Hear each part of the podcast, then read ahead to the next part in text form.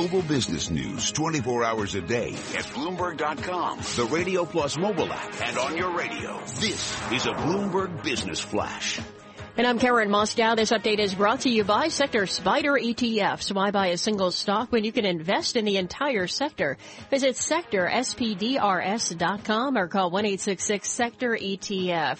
BMW reporting a 5.2% gain in profit last year on higher vehicle deliveries as the world's largest maker of luxury cars pushes to stay ahead of Mercedes-Benz. Stock traders are putting declines in Asia behind them as European markets rise with U.S. stock index futures and commodities. Government bonds are falling, gold sliding, the euro weakening. We check the markets every 15 minutes throughout the trading day on Bloomberg. S&P E-mini futures up 10 points, Dow E-mini futures up 79, and NASDAQ E-mini futures up 21. DAX in Germany's up 1.2%. 10-year Treasury down 13 30 seconds, the yield 1.87%. Yield on the two-year 0.89%.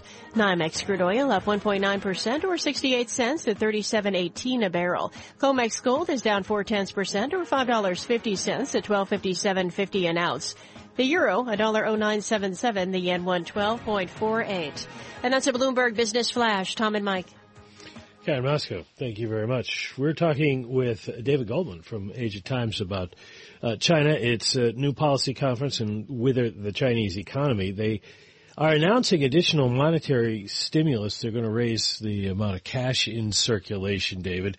Uh, they've cut the reserve ratio. Are you expecting more fiscal or monetary stimulus, or is what they've done enough at this point? Now, China has the highest real interest rates of any major economy in the world, and as a result, uh, the Chinese currency is appreciated in uh, real terms, according to the BIS, by about 20 percent in the past two years. That's one of the things killing Chinese exports. If you look at the composition of growth around the world, uh, Europe's doing a good deal better after the massive devaluation of the euro. Japan is doing a bit better. Uh, Chinese exports are doing very poorly, and that's largely the redistribution of a fixed or shrinking pie of world trade according to price. Currencies that rise get less uh, exports. So yes, they do have more to do, and uh, they're very cautious about doing it in a disruptive fashion. There's been a perception uh, that uh, this can lead to an exhaustion of reserves or a financial crisis. As you know, I've disagreed with that, but they have to proceed cautiously. So that's a long-winded way of saying yes, uh, they've got more to do in terms of monetary stimulus. What is the, give us an update, David Goldman, on the power of Beijing versus the regional powers in China. Is this a stronger Beijing over the last 12 months? Well, the regional powers in China have the problem that they've been financing all this massive infrastructure growth on the basis of local government financing vehicles. It's like a local business development corporation sponsored by a municipality. That's a fabulous amount of debt, and the government is consolidating that debt into provincial debt backed by tax revenues as opposed to local entities backed by assets. That will occur at much lower interest rates, should happen over five years. Uh, and that will uh, shift about uh, debt equal to about 20% of GDP away from municipalities to uh, the government. So I think there's a massive consolidation of centralized power based on the substitution of tax revenues as the basis for government debt from these local government financing vehicles backed by real estate. Where does the uh, where does the the government uh, come into it in terms of dealing with the banks now? Um, banks are a major concern for for people. Even it, they may not have a systemic impact on the rest of the world, but uh, people are watching the the banks and their extended loan portfolios for um, whether or not they can continue to sustain growth in China. Well, you know, the banks have basically been uh, attached to the SOEs. They're very inefficient. We estimate the uh, bad loan ratio, the NPL ratio for banks, it's somewhere around 7 8%, which is manageable. There are basically two things the uh, government has to do. One is to permit securitization of non-performing mm-hmm. loans, which is standard. Much more important, let the e-finance uh, entrepreneurs substitute for the banks and make capital available for small and medium enterprises. The banks have been hopeless at that. They just shovel money into big and inefficient Right. Uh, but the new entrepreneurs doing e-finance, uh, like Ant Financial, uh, Jack Ma's company, are much better at evaluating credit for smaller enterprises, and that's where China's futures lies. So, giving the regulatory go-ahead to allow the new financial technologies to leapfrog over the old ones is going to be the most Okay, important thing. I'll, I'll go. That's brilliant, but can you do that within the government regime that they have? If they have true command and control psychology, can you hope for Silicon Valley entrepreneur attributes? Well, you can hope, uh, uh, uh, Tom. Uh, obviously, it's certainly possible within the political framework. There will be a lot of people who don't like it. Nobody likes being leapfrogged. Uh, you know, Jack Ma expresses great optimism. The other entrepreneurs express great optimism, and they've really been a driver of the Chinese economy. It's the uh, double-digit growth in consumption which is holding China up, while some of the older sectors languish.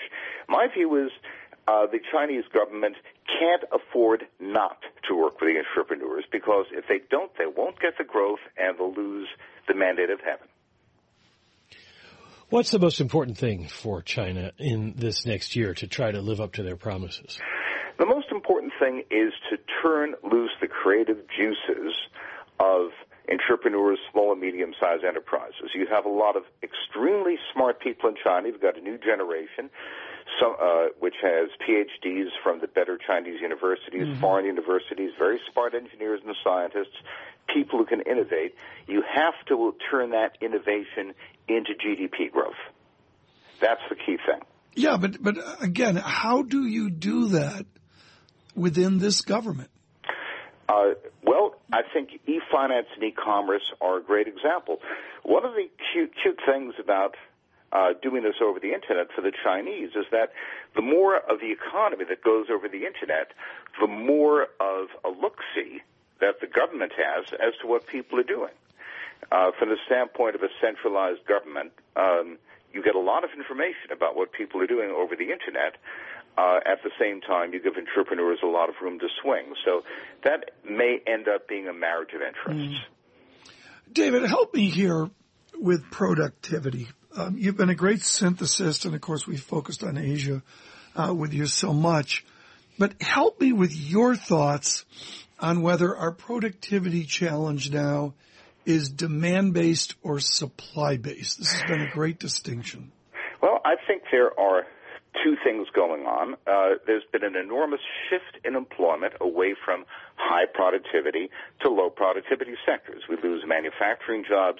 We gain fast food and healthcare jobs, which are low paid, low productivity service jobs. So a great deal of the productivity decline we've seen in the past dozen years, a growth rate decline, is simply due to the fact that we have a shift in composition of the workforce. The second important thing is that we have a decline in capital investment. Uh, capital investment, uh, measured by, you know, they're not by a number of measures, hasn't even reached the 2007 peak, much less the 1999 peak uh, at the height of the um, telecom and uh, and internet bubble. So if we have less capital investment and we have a shift in composition of the labor force towards lower productivity activities, Tom, of course we're going to have declining productivity. I don't think there's a mystery here.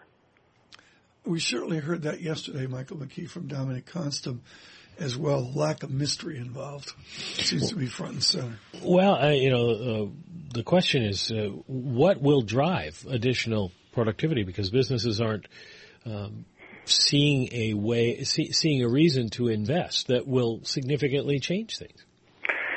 Well, I think you have you've had uh, a business unfriendly environment coming from uh, Washington, and you have perhaps the most monopolized, cartelized economy that the United States has had since the post World War II period. Virtually all the employment growth under the Obama administration has occurred with the S&P uh, 1500. There's been very little job growth from small businesses and startups, and that's a gigantic reversal from any previous uh, economic recovery. Uh, it's always been the startups that create the productivity, that do the innovating, and startups are the major force in the economy that's been absent in this recovery. David Goldman, thank you so much. Uh, the Asia Times greatly appreciated. Always thoughtful on Asia and on uh, the linkage of markets into economics. Israel, Michael, I, am fascinated by this idea of an innovation transfer to China. I, am not qualified to even opine on it for a second, but I just don't understand how you do entrepreneurial spirit within their government system. Well, that's a question a lot of people have asked yeah. because uh, it requires a level of freedom that so far they haven't granted. And I go back to Bob Hormats and what he said years ago in a book, expect the unexpected about China. Yeah. Maybe that's what we'll see uh, as well. Right now we expect a data check, which you need. Futures up nine. Dow futures up 79. It has been a four day churn in the markets. Brent crude 40.36. What a debate on whether oil we've had over the last two or three days on the show. Uh, Stephen Schork uh, to join us here at some point. Looking forward to that. Yen 112.47, stronger yen. Another hour with you, Bloomberg Surveillance.